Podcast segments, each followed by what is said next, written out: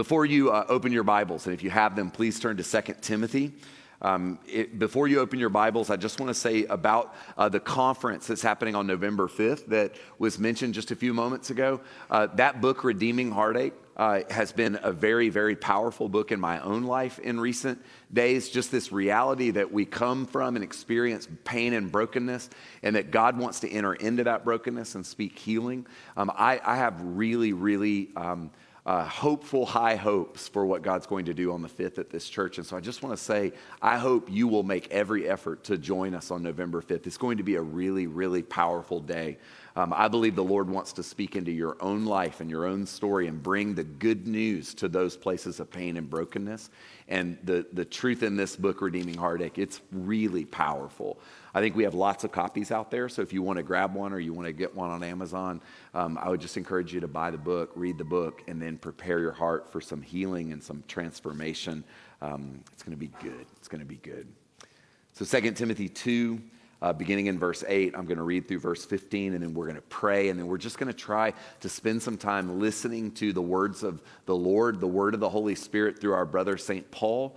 Uh, he spoke to Timothy, his spiritual son, and I believe the Lord wants to speak to each and every one of us today as we uh, sit and hold high and honor his word spoken and written to us. Paul says, Remember Jesus Christ raised from the dead, a descendant of David that is my gospel, for which I suffer hardship, even to the point of being chained like a criminal. But the word of God is not chained. Therefore, I endure everything for the sake of the elect, so that they may also obtain the salvation that is in Christ Jesus with eternal glory. The saying is sure if we have died with him, we will also live with him. If we endure, we will also reign with him. If we deny him, he will also deny us. If we are faithless, he remains faithful, for he cannot deny himself. Remind them of this and warn them before God that they are to avoid wrangling over words, which does no good, but only ruins those who are listening. Do your best to present yourself to God as one approved by Him, a worker who has no need to be ashamed, rightly explaining the word of truth. This is the word of the Lord. Thanks be to God. Father, we ask you to help us. We ask you to help us to be still for these next few moments together, God, that as we meditate together, as we consider your word, we pray that, Holy Spirit, by your power, you would speak to each and every one of us. We pray that you would open up our hearts and our minds to receive truth that is meaningful, that means something for where we're living right now. God, these words are very, very practical. They're exhortations about how to think and how to live. And we pray, God, that we would receive them as such. In Jesus' name, amen. Amen. So, for the last few weeks, we have been in uh, 2 Timothy. And as, as a pastor, it's just important to say that uh, epistles, which that's what this is. Epistle just means letter. So letters in the Bible, uh, they read a little differently and they preach a little differently than maybe gospel or wisdom literature um, or the prophets. And so, what you feel in these moments, and what you'll feel probably in the next few moments as we sit together in the Bible, is that this will be um, kind of like getting into the nitty gritty of your life. This is kind of where Paul is getting down into the life of his spiritual son, Timothy. So, we're going to pull some of the, the, the truth out of this text and then just hold it. So, this may not be as like, you know, I don't think I ever preach like epic sermons, but this definitely won't be one of those because it's getting down in a kind of like, let's think about this. Let's consider this. Let's, let's allow ourselves to be challenged in this way so, what we're going to do for the next few moments is try to, to do justice to or to be honest and thoughtful with the text itself, and then to consider the things that we're invited to consider as we read these words. So, this may feel a little different than if we're preaching like a sermon on Jesus walking on the water or the feeding of the 5,000. This is going to be kind of like a think about your life in light of what Paul is inviting Timothy to think about. And I believe the Lord's going to speak to us and show up in some ways that are really helpful. The first thing I, I think we're invited to think about here is the importance of family. And I put them in inverted commas because Paul, as you're well aware, for the last few weeks we've been saying this, is inviting us to expand our understanding of family. Like it's so beautiful when you see um, biological families. I love grandparents and um, godparents and um, aunts and uncles and cousins who come up and stand with small children and say, like, we love this kid and we're going to raise this kid and love on this kid so that she or he will one day grow up and be family and follow Jesus. That's amazing. Your family, especially if it's a gift to you, is a treasure. Even in this text, Paul says, um, Jesus descended from David. He's like speaking about Jesus' family. He talked to last week about his ancestors. He talked last week also about Timothy's ancestors, his mother, his grandmother, Lois and Eunice, who, um, who gave faith to their child. Family is really important. But family has to be expanded Y'all, we are family. Paul looks at Timothy and calls him a son, and they're not blood related. They're family because they're family in the kingdom of God. Y'all, we belong to one another. And one of the themes that I see over and over and over again in the pages of the New Testament is this idea that you are not an independent free agent. And I think that was important for Timothy to hear. You're not alone. But maybe more uh, significant is our invitation to hear that in a world where we tend to live fragmented lives. We tend to live independent lives. We live in a country that values rugged independence. And if we're not careful, we will begin to believe the lie, the myth that faith is a private enterprise, that faith is about me and God and nobody else. And I just want to say to you, it's not true. It's not true. We are called to embrace and accept both the gift and the responsibility that comes with being family.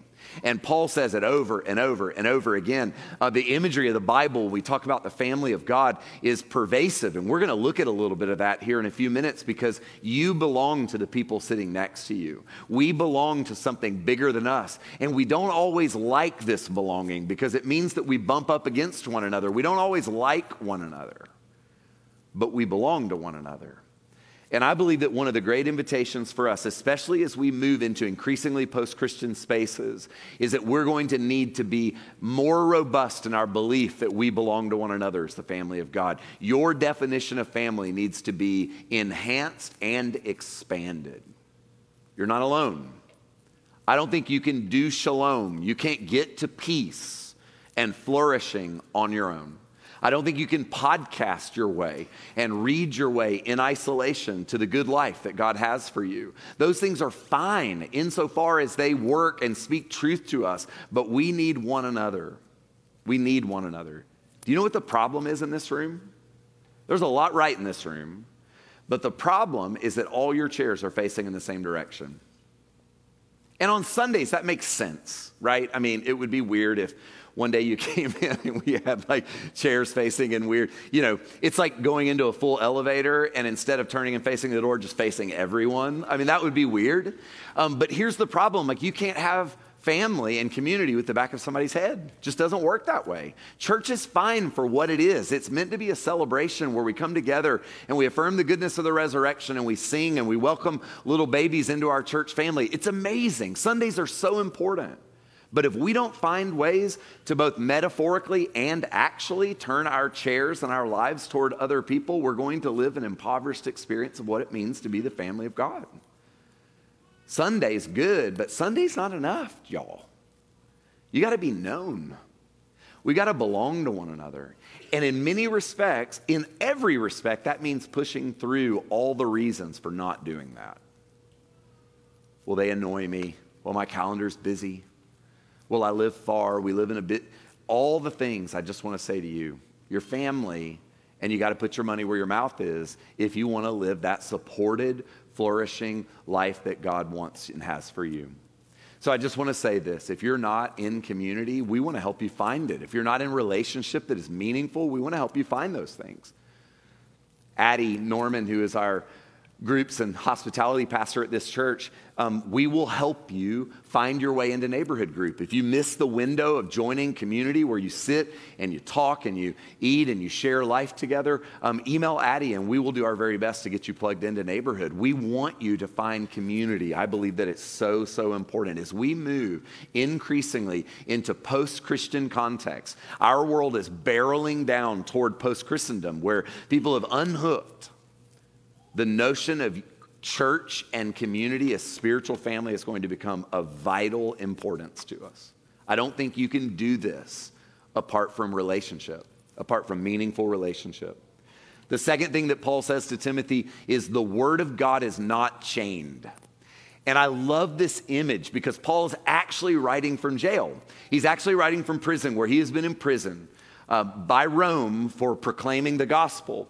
Um, he's offended Jews, he's offended Romans, and he's now in jail. And he writes his son, Timothy, and he's basically saying to Timothy, I wish I could get to you and put my hands on you and hug you as my spiritual son, but I can't. And then he says, But God is not hindered. I think if we back up from what Paul is saying in the particular and hold the truth of that, but then back up and say what might be generally true about what's happening with Paul in jail and then Paul speaking to Timothy, what Paul is basically saying here is I am hindered, I am limited, but God is not hindered, God is not limited. So, what does it look like for us to go, I'm hindered? There are limitations in my own life. There are things that I can't do that I wish I could do, but God is not hindered and limited. There's something that Paul is saying here that I think we really, really need to hold and we need to wrestle with. He's saying essentially, God is not bothered by or limited by our own vulnerability, our own fragility, our own circumstances. He's able to do things that we ourselves cannot do.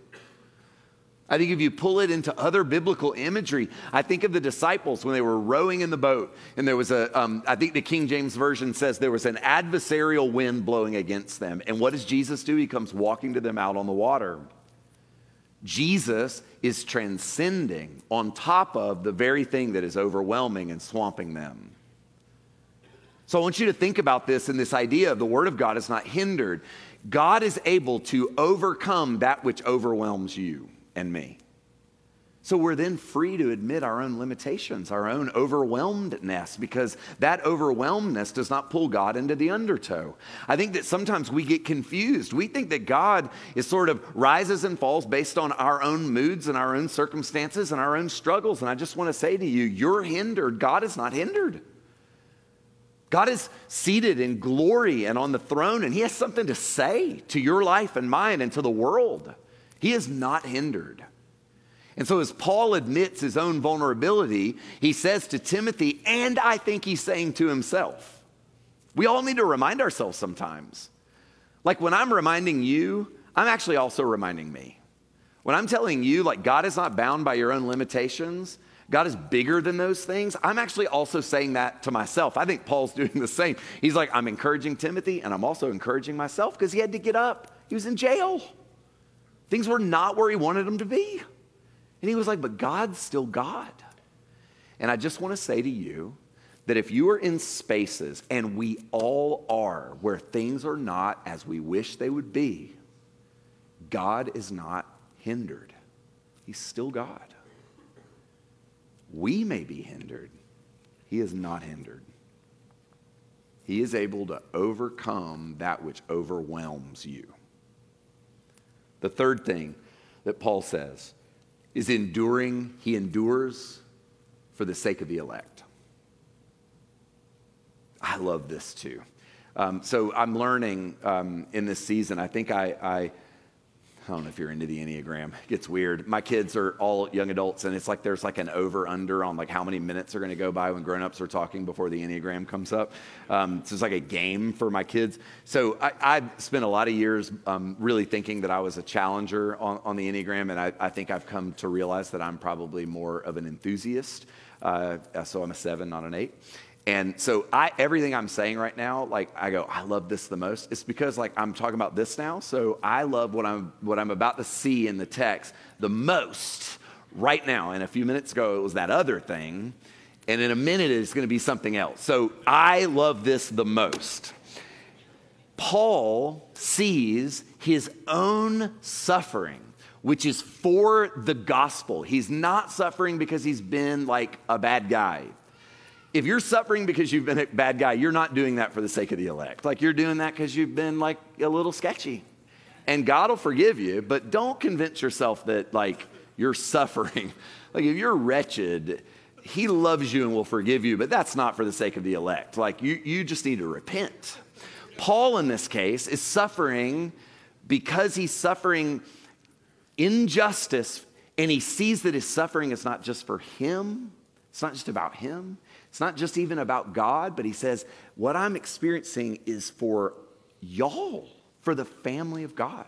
This gets back to this family idea. Paul sees that his own circumstances are not just about him, that he is living for the sake of others, that his life and your life, that our life together is intertwined in a way that we don't always understand, but is fundamentally true. You are not a free agent.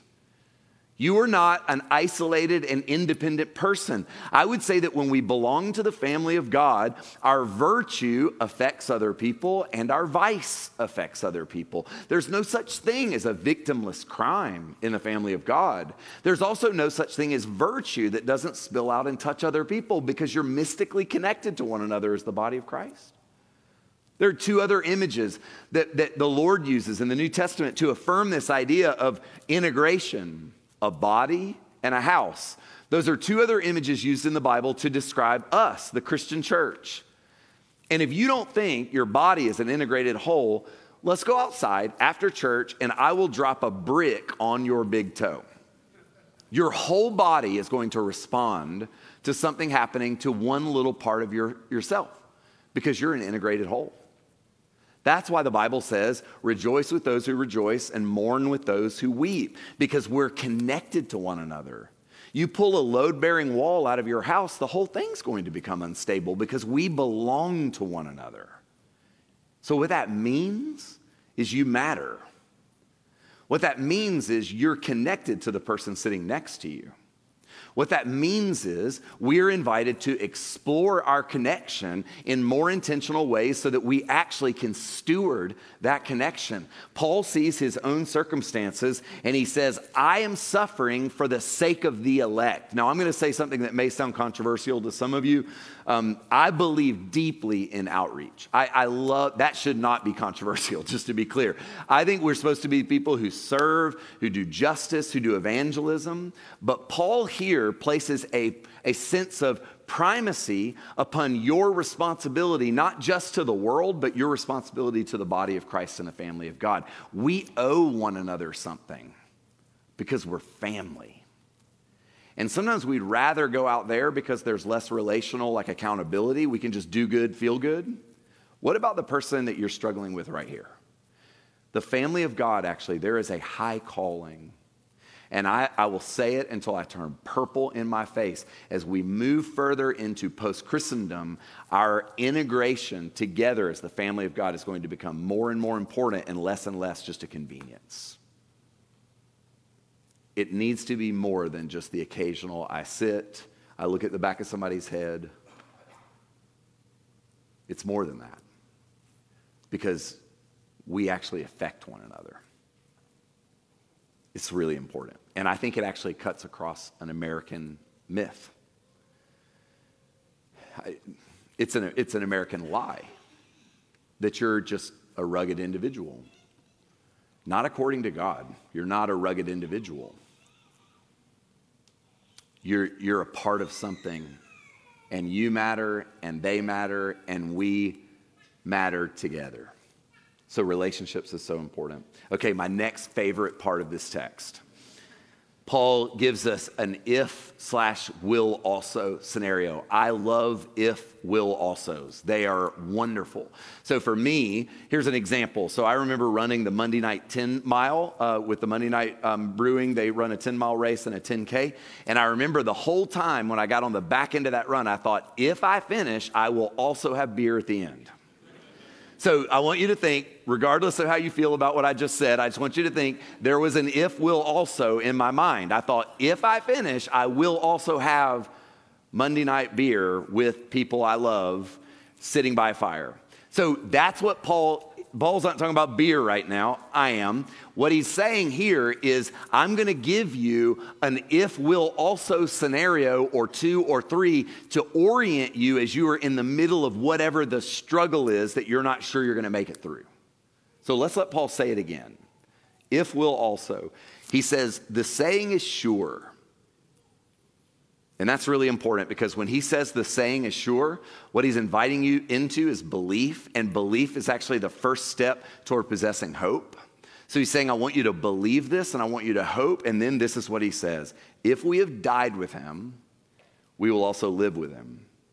If we endure, we will also reign with him. Then he says the converse if we deny him, he will also deny us. If we are faithless, he remains faithful for he cannot deny himself. He's inviting you to believe. And maybe today you need to believe some of what here is written because you're in the middle of a disorienting space. You know, when the disciples are rowing and Jesus is walking, that thing I referenced a few minutes ago, you know they don't recognize him at first? It's not because Jesus looked weird. It's because I think they were in the middle of a crisis and they had developed tunnel vision, which is what happens to all of us in a crisis. They're just rowing and Jesus is coming and they don't spot him. So there are times where we're invited to step back and say, I need to believe that there are some if will alsos at play to orient me in the middle of the darkness. So I want us to slow down for a minute and I want us to hear these words again. And what I want to challenge you to do in the next moment or so is to ask what stands out to me, what feels important to me and you don't even fully have to understand what, why. I think sometimes holding something and receiving something is like, this means something, is actually a step toward understanding what the Lord wants to say to you. So I'm going to read the text again, this portion. The saying is sure. If we have died with him, we will also live with him. If we endure, we will also reign with him. If we deny him, he will deny us. If we are faithless, he remains faithful, for he cannot deny himself. Paul is reminding us, he's orienting us of a number of true things. Number one, life lives on the other side of death if we don't avoid it and check out. Resurrection is what happens when we don't avoid death. It's what happened when Jesus did not work around death, he went into death and through it.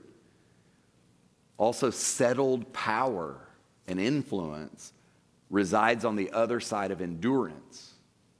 And I know that we live in a world that is increasingly uncomfortable with notions of power, where um, there's a sense out there in the world, and maybe even in some of us, that we need to deconstruct all power, that all power is inherently bad. I just want to say that's not true that power, influence, is a gift from God. The, the word used here is reign with Him. You are destined to reign with God, to possess spiritual authority in the world to come. But I believe that we're also invited to possess a kind of spiritual moral authority in the world that is as we live with God, as we endure with God. That's how Paul was able to say, Follow me, imitate me as I imitate Jesus. Paul was saying, I have, I have moral authority, I have spiritual authority. Don't be afraid of influence and power. Wield it wisely, wield it with humility. Don't, don't be um, an abuser of power, but, but don't shirk influence. Every one of us in this room has been gifted with remarkable influence and the potential for impact in the world around us. Don't pretend as if it's not true, and don't throw it away. Just see it be redeemed. We need more than ever, I think, people who will redeem notions of power rather than throwing them out. The converse is also at play here. Paul says, if we deny him, he will also deny us. And I just want to say this before you freak out and check out fidelity means a great deal to the Lord. Fidelity matters, faithfulness matters. The notion of denying God in this context has very little to do with having a bad day or going through a season of doubt. I would say it has nothing to do with that. If you're doubting, you're not denying God. You're trying to voice some stuff that you're not sure about. You're maybe expressing confusion. That's not what's happening here. Some of us have grown up with a vision of faith that says, you know, fake it till you make it. Act like you've got all the answers because if you ever admit that you're not sure, that means you're probably cutting bait on God. That's not what Paul is saying here. I believe that what Paul is exhorting Timothy toward is to refuse to reject the authority of God and assume the role of responsibility for your life and the world around you all on your own. I think what he's saying is refuse an I've got it mindset. Remember last week, um, I, I, was talking about faith, and I said, so faith is to place the weight of your life upon it. So, like, you're sitting in a chair right now. You've, you've expressed faith when you sat down that the chair would hold you up. That, that's actually faith, to place your weight upon. And I said last week, like a lot of us are kind of like one cheek faith people, you know, we got one foot on the ground and one foot on the, on the Lord, and we're just sort of like a backup plan in case it doesn't work out. Denying God is just a no cheek faith. It's just like, I'm going to have to do this. I'm standing right here and I got to do it. And so if you're worried about whether you've denied God, I just want to say you're probably in really good shape. Because when you've really got into and I've got this, you're not asking that question anymore. So I just want to speak peace to you. But what I do believe is that the Lord is asking us to reject an I've got it mindset. And some of us, that's born out of like arrogance. And others of us have just been so disappointed that we've thought, well, nobody else has it, so I guess I have to. And I just want to say to you, the Lord wants you to place the weight of your life upon Him, and He wants you to practice what that feels like and admit how scary that is. I will say this as well. I believe that failure is one of the greatest gifts that comes to us in this arena because failure at its best, most redemptive, can liberate us from an I've got it mindset.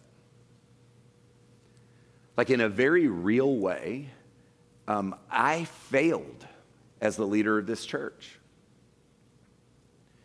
It, I, I, I hit a wall, I burned out, and I disappeared for four months. And much of the time during that four months, I wasn't sure if I was going to make it. I wasn't sure if I was going to be able to come back and be a pastor. I, I, I, was I felt that I failed, and it's one thing to fail like privately, right? Like if you decide like I'm going to go try to run a six minute mile, and then you try to run a six minute mile, and it's a seven minute mile, and you're like, oh, I failed. You know, it's another thing to do it in front of a thousand of your closest friends, and to fail staff where I was just just checked out and afraid and like in a place of self preservation. I didn't know it. I mean, like you know, fish don't know they're wet. You probably sense when you're in a bad spot, but you don't really know. And I will tell you that failure for me has been one of the greatest gifts of my life because it's liberated me from any kind of broken shadow illusion that would reinforce. Now, the practical working out is harder than this, but the notion of I've got it or I'm on my own or I've got to be responsible for the world and for all of y'all and for, it's like I'm realizing right now, like, we don't have it. So if you're experiencing some form of failure, I believe that that can be one of the greatest gifts of your life. If you will admit it and embrace your finitude and then begin to move forward. Last thing don't split hairs and don't play games with words. I'm going to define the word wrangling to you because, you know, maybe you need to know to wrangle, and Paul says, do not wrangle with words. To wrangle is to engage in a dispute or argument, typically one that is long and complicated. So here's what I want to say at the end. If any of this you find in your head, yourself wrangling with words to like say, well, I've been hurt by the church. You know what? I've been hurt by the church. If you're like, I can't do family because this is, I've been hurt. If you found yourself trying to talk yourself out of any of this, which is not my stuff, this is like just Paul talking to Timothy and us trying to hear them, then I would say be careful. Step back and realize, okay, I'm experiencing some resistance here. when we try to split hairs to avoid, we're usually missing something for ourselves and it's sometimes confusing for other people. So, what Paul is saying at the end here is just beware of your strategies for avoidance. Beware of the places where you want to make complicated arguments to avoid certain things. It's not just about becoming like cult leaders. I mean, there were people that were doing that, that were like getting complicated and weird and being cultish. But maybe for you, it's not that. Maybe for you, it's like, do I split hairs and engage in technical arguments in order to be right or to win arguments or to let myself off the hook? I do that. I bet you do too. Paul is saying, that's something we should endeavor to stop doing. Because when we're stuck in this thinking, we remain stuck and we confuse other people, and it's not good for the family. Here's the question I want to invite you to hold here for a few moments. Go ahead and put it up there. This one felt really important to me because it feels important actually on a personal level to me, but also I think for us because I think it's one of the harder things coming out of two years of isolation and division and conflict. How does the notion of belonging to others sit with you? What, what emotion or feeling does this idea of spiritual family elicit in you? And I think what I would like us to do is for a couple of minutes to bring those feelings, good and bad, to God, just to name, like, I feel hopeful or I feel afraid. And you won't solve it right now, but I think what you can do is start a reflection that'll be a pretty honest one. So we're going to spend two minutes in silence, and then we're going to come together and prepare for communion. But first, let's just consider these questions for about, about two minutes together.